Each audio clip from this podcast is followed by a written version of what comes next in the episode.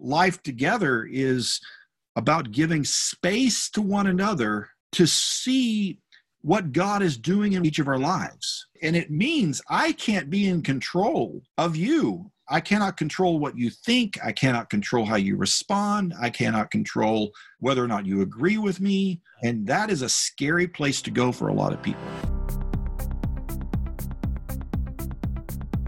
Hey, podcast listeners.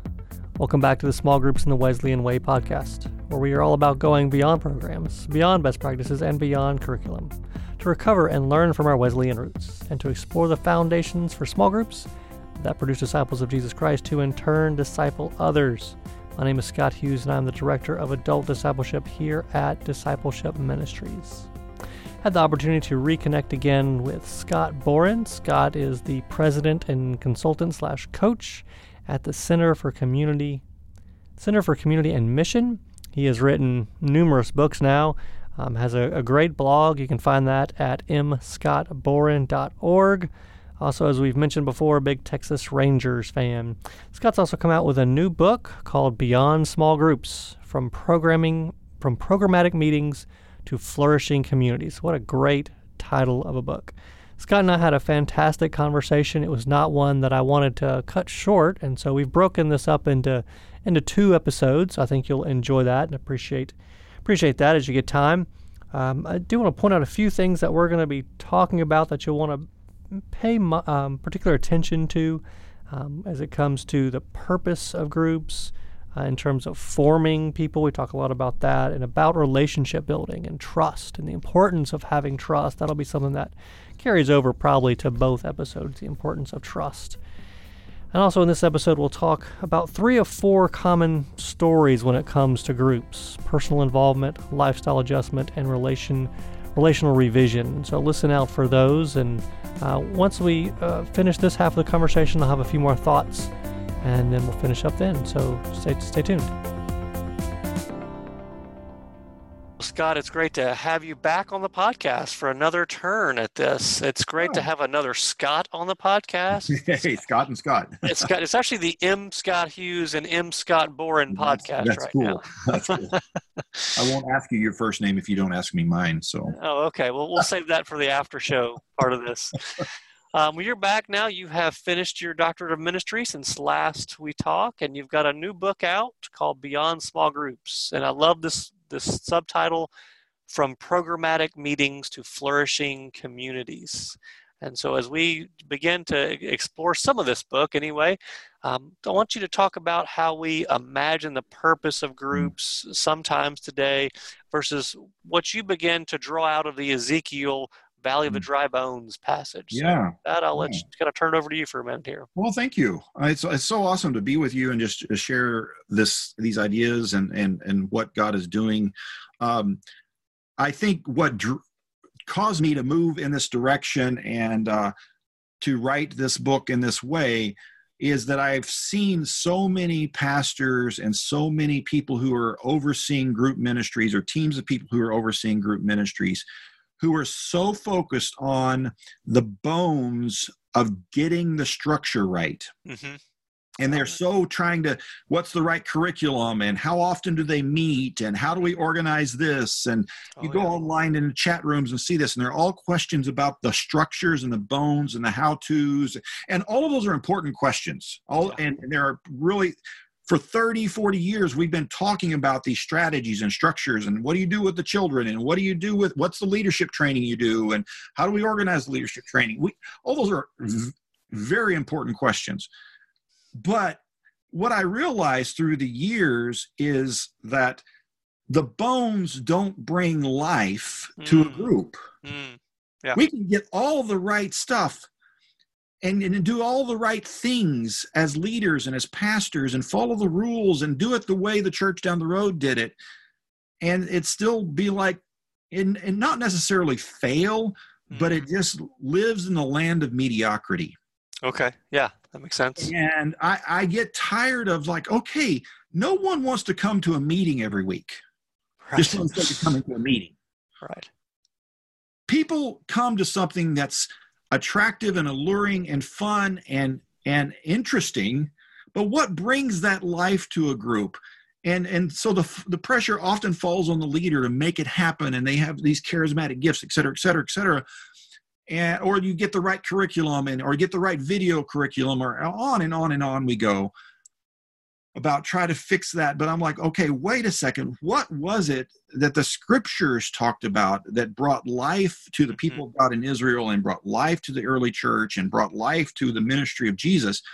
It was the movement. It was the it was both the body and that the way that we're connected the flesh. And ezekiel 37 talks about the flesh coming on the bones. Yeah. and this is how we are connected and how we love one another and how we are how we are interacting with one another and how we are god is forming us to be a part of the christ body and then but even still if you only do that you have bones and you have a body but it's lying on the ground.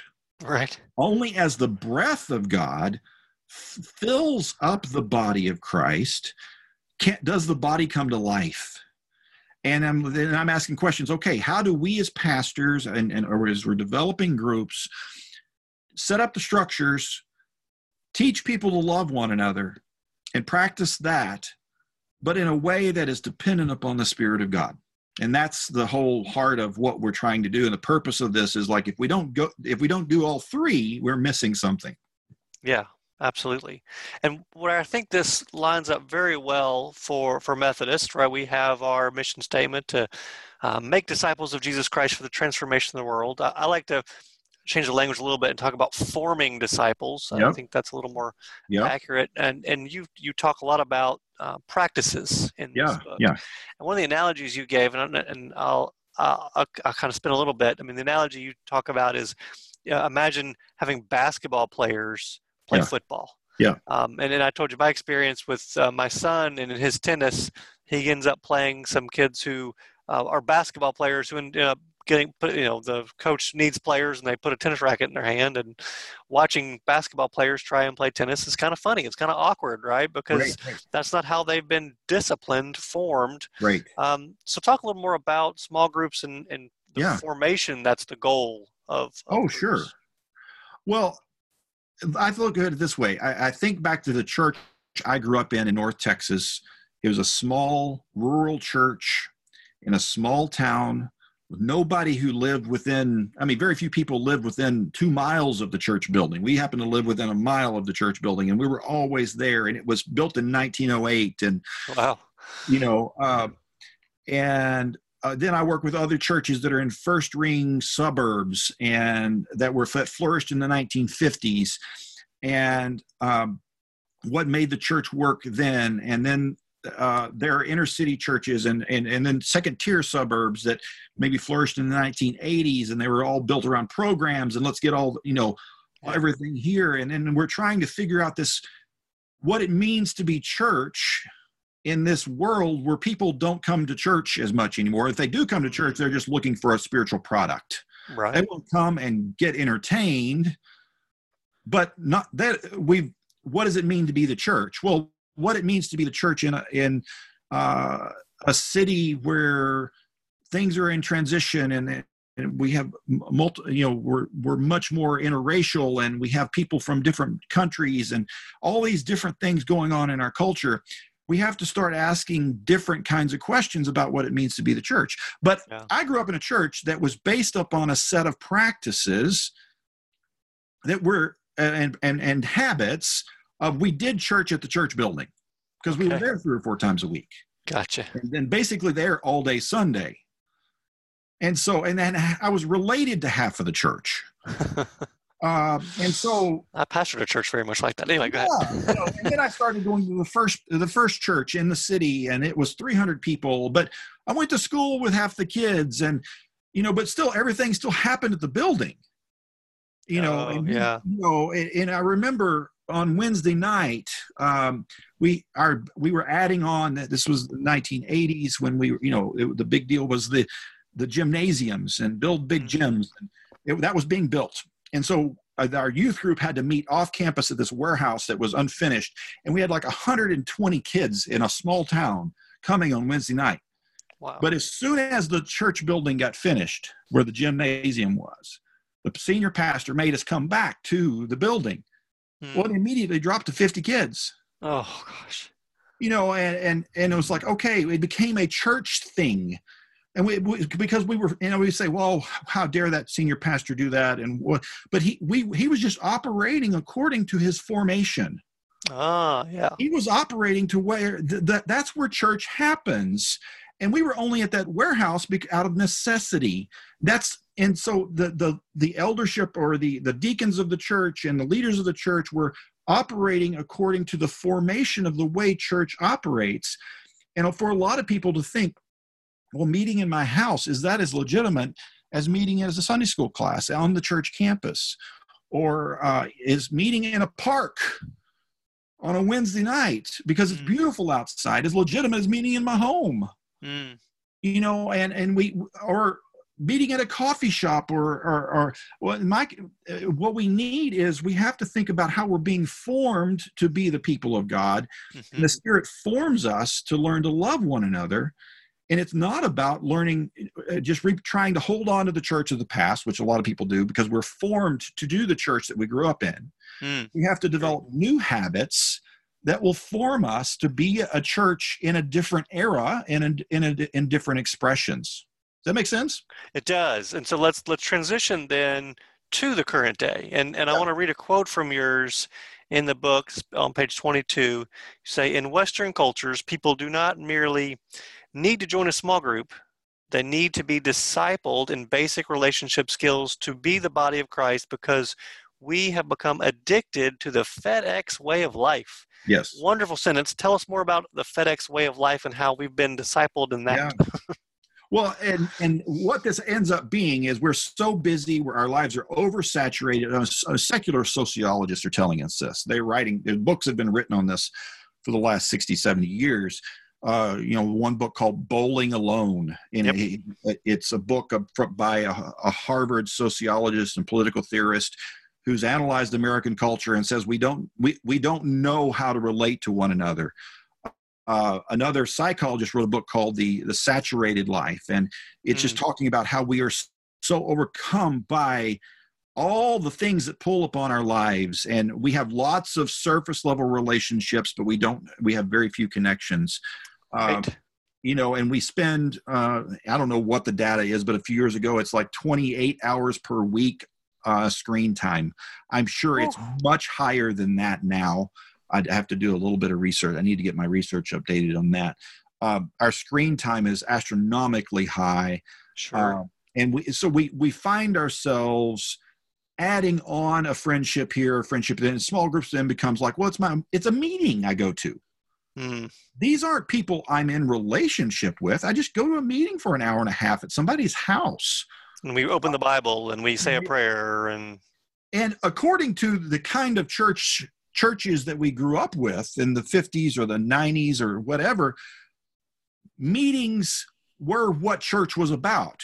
Mm and we think, well, that was ch- a church meeting, but we also hung out afterwards for uh, 30 minutes, or we went to Sunday school together and we chatted and we were friends with those people because that's the way life worked, especially if you were in rural areas. Um, uh, but even in in suburban areas, and you know, the church was not just a meeting; it was mm-hmm. there was a life around that. And what now has become is because we're so oversaturated, we we kind of well we do our church thing on top of everything else in our lives. And and then mm. we we squeeze in a sunday morning and then pastors are hoping that somebody will get in their small groups during the week and maybe they'll be discipled.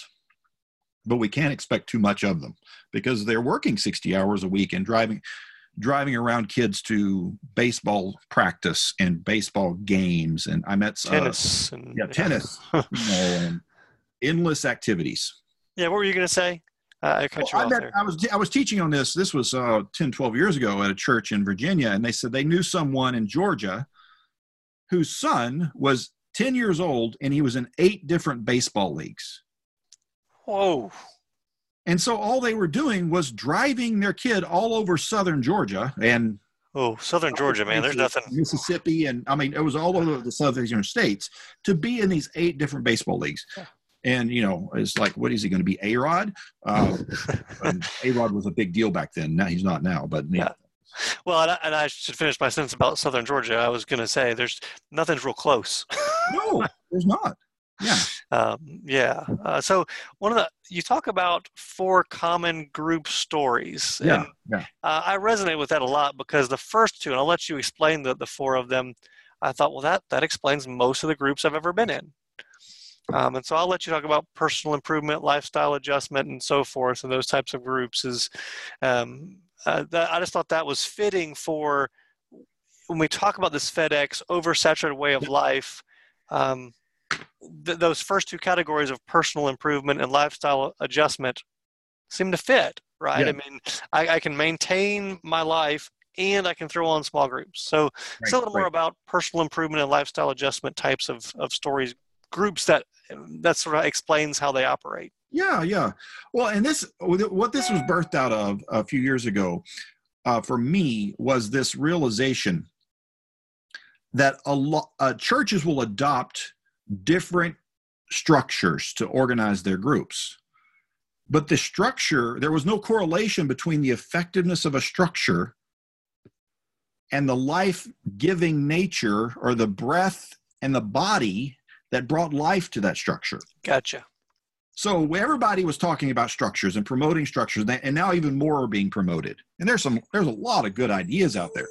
But what I found is, is like you could take any one of those structures and find these four different what I call stories or lived expressions okay. of the life of the group.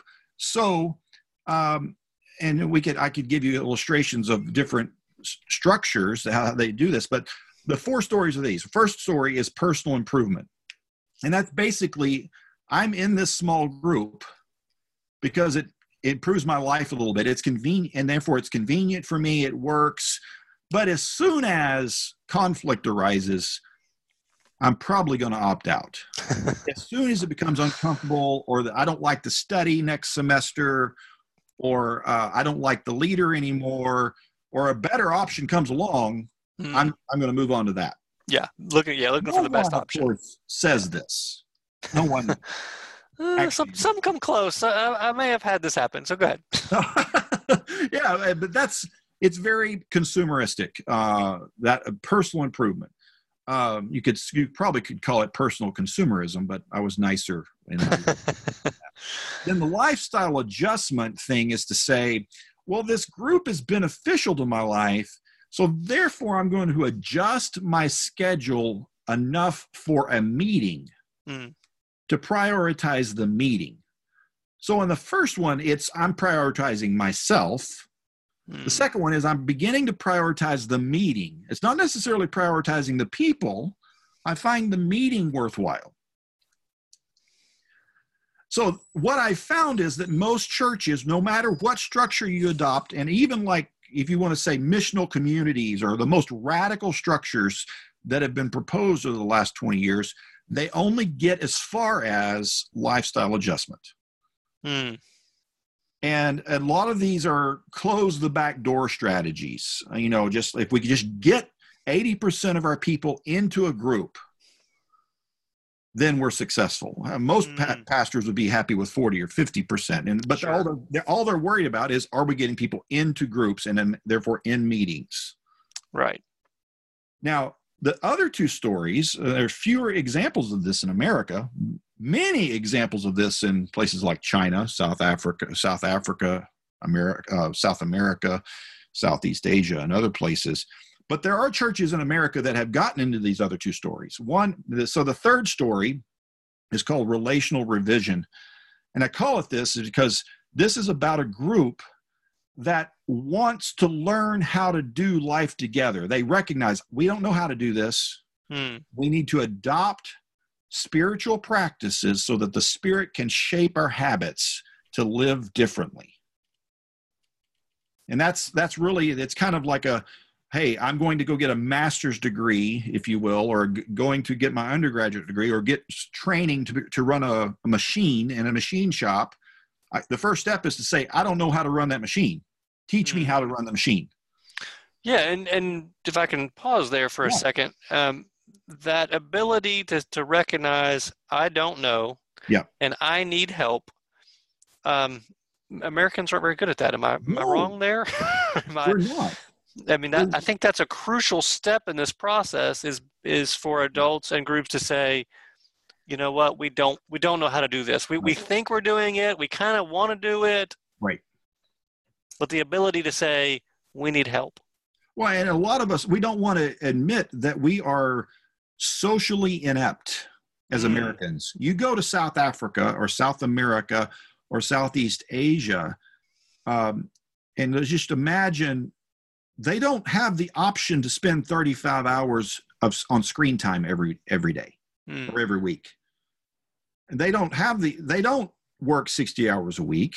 They take siestas and they eat together mm, they're in church with people who are in their community and they they Mhm. are in one another's houses a lot more and they're not hiding that they don't drive into a house and the, the garage door comes down and we you see no one for the next eight hours um, you know it's a very different culture it is. Yeah. because they're in each other's lives all the time and we as americans and westerners in general uh, you know but we're, we're the worst at it in Amer- in in the, the, the 50 states this part of america um, that we've lost the art of eating together i mean i've worked with people they don't even know how to eat together Mm, uh, they don't know how to have someone in their home and welcome them in and just greet them and make them feel comfortable and some of the basic things that are just part of good living.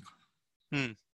um, and or even just going and having coffee and and being you know just welcoming people and and, and asking good questions. You know it's like the old book uh, how to win friends and influence people. Just Hmm. ask learn to ask some good questions and show interest in someone else. Mm, um, we, we've lost Yeah. the ability to do that because all we've learned we're learning we're being formed by social media which says the way you win on social media is not to ask questions but to push push push push push your agenda mm, your opinion is all that matters and the one who has the loudest opinion and restates the loudest opinion the most wins the day or is the cl- most clever?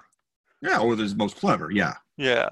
Well, You and I, in that and- we have to be we have to recognize we need to learn some new relationship hab- ship habits Yeah, I think that's that's spot on, and, and it's probably why when I hear people talk about their small groups and so we're doing life together. Yeah. And I'm like, well, that sounds like really good language. Yep. Now, in my mind, what I think about is exactly what you were talking about in other countries. yeah Because in my mind, in America, when people talk about we're doing life together, is probably not the same thing as what.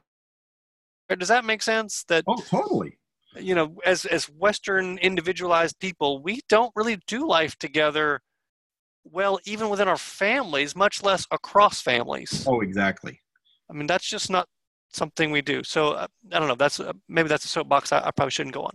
no i But- think you're exactly right and i think we have to learn how to you know the the practice of hospitality in the new testament Hmm. and and how do we enter into one another's lives and and invite people into our home or invite you know have an open heart to people and that enters into conversation we don't know how to have conversations that are true conversations because we're so much we're pushing our agenda Hmm. that's what we assume is conversation and you know life together is about giving space to one another to see what god is doing in one another each of our lives. Yeah, and that takes time. And That trust. takes- what's it trust. Yeah and it and it means i can't be in control Hmm.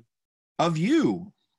Hmm. and in of i cannot i cannot control what you think. I cannot control how you respond. I cannot control whether or not you agree with me uh, and that is a scary place to go for a lot of people And a play, and we don't have a lot of models for that right now in our culture. no I mean, the models in our culture right now are are forming us in the sense of if you disagree, um, you got to push back and you've got to go separate ways. exactly um, as opposed to I, I hear what what I hear you saying and what the New Testament says is um, much more. Let's let's focus on loving one another, learning to love one another, and learning to hear one another, and Right. practice hospitality and then we can get to our opinions and recognizing that distinction between opinions and convictions. Oh yeah, oh Um, yeah. I'm writing. I'm actually blogging about this right now on on, on some leadership skills for of listening and dialogue. The the the role of dialogue in, in, as leaders and the role of. Then I'm going to be talking about discernment. What is then as a leader how we create space for discernment of the spirit in the midst of the dialogue as opposed to me as a leader needing to be the one in control Yeah, who makes it happen. That's a lot of pressure. Yeah, it It- is. it's exhausting. And even as a father i'm i'm i'm, I'm like wait a second. My 15 year old can hear god. He has perspectives. He has opinions. And if am i mature enough Mm, to listen to him. But what we've Mm. often said is, I'm the mature one, I'm the old one, I'm the experienced one. He should be listening to me. Well, yeah, I've said those things. I've said them more than I want to say. As a small group leader, as a pastor, what we often say, I'm the one who's trained. I know no one knows the scripture. And then, like, well, if we are more mature and we are more equipped and we do know more, then we shouldn't be threatened by someone who knows less. Mm, but we do just the opposite in saying instead of saying you know I, i'm the one with the power here i don't have to hold on to it. Mm, i can i can let the other person talk because it's not it's not a threat to me. Mm. i can let his opinions be really bad. Because i don't have to his opinions about whatever issue or even an interpretation of scripture could be really bad. Now i'm not going to let him or her take the small group meeting down a path that's uh, not helpful yeah, that's a whole different and cause confusion. dynamic. Yeah. uh, but I, i'm not i personally am not going to be threatened by someone's bad interpretation of scripture. Whereas i've always in the past uh, i've been around a lot of leaders who had to be right. And they Mm, had to make sure everybody around them knew that they were right. And mm, and what we're doing with relational revision is in this story is we're coming together and saying we're learning together we're going to trust the spirit of god Mm. to say this is a, a space where we're going to discover together what god is doing and this is one of the things i do in my book missional small groups is i, I provide practices that groups can uh, begin to adopt not all of them at the same time but just you know two or three of them to to put them on the journey of relational revision. And i've got a free study guide on my website um, which is? mscottboren.org mscottboren.org um, that that people can download. It's called cultivating community in the way of jesus. And it's a free study guide that goes along with the book missional small groups and i'm getting videos up for it uh, i'm much younger in these videos i'm still edited um, but uh, at least you got all your hair. I mean, that, that's Yeah. impressive. but then the fourth let's uh, transition Yeah. to the fourth That's what I was going to say. Yeah, let's transition to the one yet. fourth. I get long-winded here. Um, the fourth story is called missional recreation, and a lot of people freak out about the word missional Yes, they do. because it Or looks just don't understand it and just pretend they do.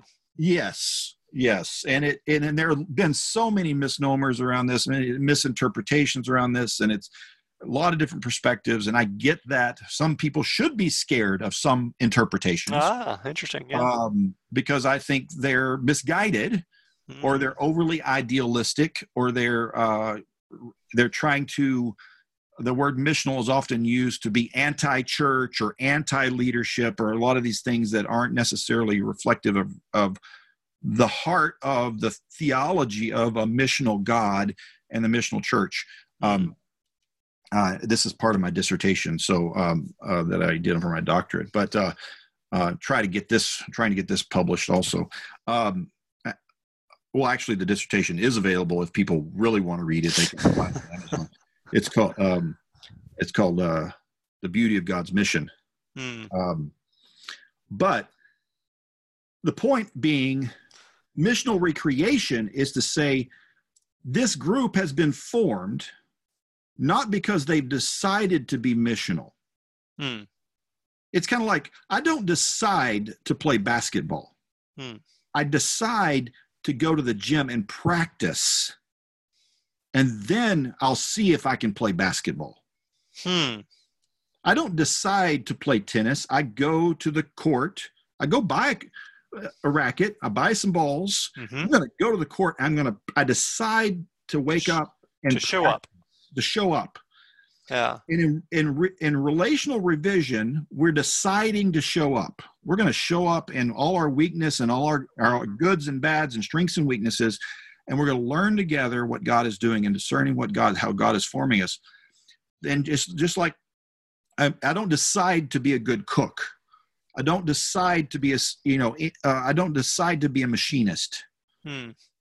Uh, I don't decide to be a mathematician. Or If you want to be a mathematician, you better get your pencil out yeah. and you you decide to work math problems. Hmm. You know, Einstein did this. He was like he didn't decide to come up with E equals mc squared. He decided to work out these mathematical equations and these issues and ask these big questions. And he decided every day to do that. Hmm. I don't decide to be a good husband. I decide to wake up every morning and put my wife ahead of me. Hmm. Hmm. And then maybe by God's grace, I'll be a good husband. You know, that's and, and what we do in our culture, what we've done is we've got these big, grandiose schemes of big time commitments about being a great man or being a and then we being a great leader or being a great church or being missional. That's been the thing is how can you be missional? And it, it that becomes this kind of big thing that we're going to decide to do. And i say no let's not decide to be missional. Let's let god take care of that. Let's decide to practice these missional relational god-shaped spirit-driven practices. That are going to form us as communities. And then in that we're going to wake up to what god's doing in the world. And we're Hmm. going to see a neighbor whose husband can't she can't take care of him anymore. Hmm. and the group discovers how can we come around that neighbor and be a blessing to that neighbor? And for the next six months we're going to we're going to be a hospice Hmm. to this man who's dying Gotcha. that's our calling for in the next six months. Or there's a, a, a single mom who lives down the street and she's working night shifts and she's got three kids and the group says we're going to build a relationship with this mom and we're going we, we're going to see what god's doing there. And and then you get two three weeks into it and go oops god's not there. Hmm. that's okay. Hmm. we're not going to go fix her and fix her family as if we have the answers and she needs our help. Our job is to listen. Is god in that is god in that and we're going to discover where where the the, the spirit is is moving and leading uh, and that's what i'm calling missional recre- recreation and it's there's a play on words here there's also it's missional recreation Oh, I wonder. Okay. Yeah. Yeah. Yeah. it's it's also meant to say let's have fun doing this Yeah. let's discover let's play let's let the spirit take care of this and move through us so that we can recreate it's gonna it, we a pastor can't come up with these ideas in other words and for some Mm. pastors that's scary Sure. because can we trust the people of god to hear the, the spirit of god well why don't we trust the spirit of god to speak to the people of god even in the midst of our mishearing Hmm. um, Mm.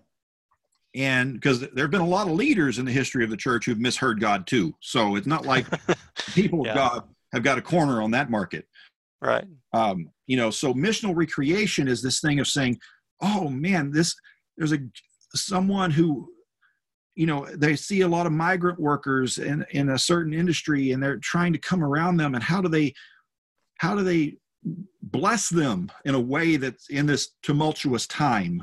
and this isn't a political statement about uh, uh, whether they should go back to south of the border or whether they should stay. That's not the point. It's like how do we bless these people Yeah. in the in this midst of a tumultuous time, um, and and and love them where they are, um, or it could be. Um, I mean, there's so many different ways that a group can just become aware of what's going on in their world and saying, God, how do we as a community begin to be a blessing together? Right. And so these happen. This, if I hear you right, you're saying this uh, missional um, recreation or recreation yeah. um, happens because of the practices that have formed us to see a certain way. Yes, yes. I mean, our, our mantra here at Discipleship Ministries is see all the people. Yeah. Well, for us to do that, we've got to have the practices in place yeah. to begin to, to, to be formed such that we're seeing. Yes. Right. And, and so is it that this relational revision begins to help us and, and then yes. just somewhat naturally, if we live into that, we begin yes. to live as a, a missional recreation people. Yes, that is the that is exactly the case. And, and if you look at it from this perspective, you could say, okay, the the the four gospels are are ways, in some ways, uh, examples of relational revision for the disciples, hmm. and the forty and the seventy-two. Hmm. And then Acts would be an expression of different ways that missional recreation came to life because none of it was expected. Hmm. Nobody expected the church to end up being like it ended up being. No one thought Gentiles would be a, a part of this. Sure. They thought it was going to be a Jewish thing. Yep. And um, you know, Jesus was he didn't go into this saying this is what it's going to look like here's the vision here's the way here's the structure and this was and by by the year 33 or no it'd have been the year 63 there are going to be churches all over rome and all over galatia and blah blah blah blah blah. And this man named paul is going to start you know it was a discovery process. No one could have predicted i mean mm. uh, humanly predicted what was going to be birthed out of antioch. I mean but that it wasn't like we didn't start with antioch it started with the relational revision that led people to the cross mm.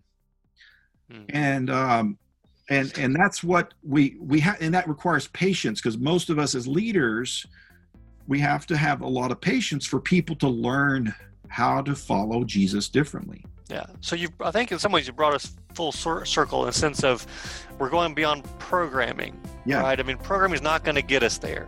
Right. They, they may help. We, we need to think about those things. Yep. But ultimately, what we're driving at is helping people to fall deeper in love with God, yeah. deeper in love with other people.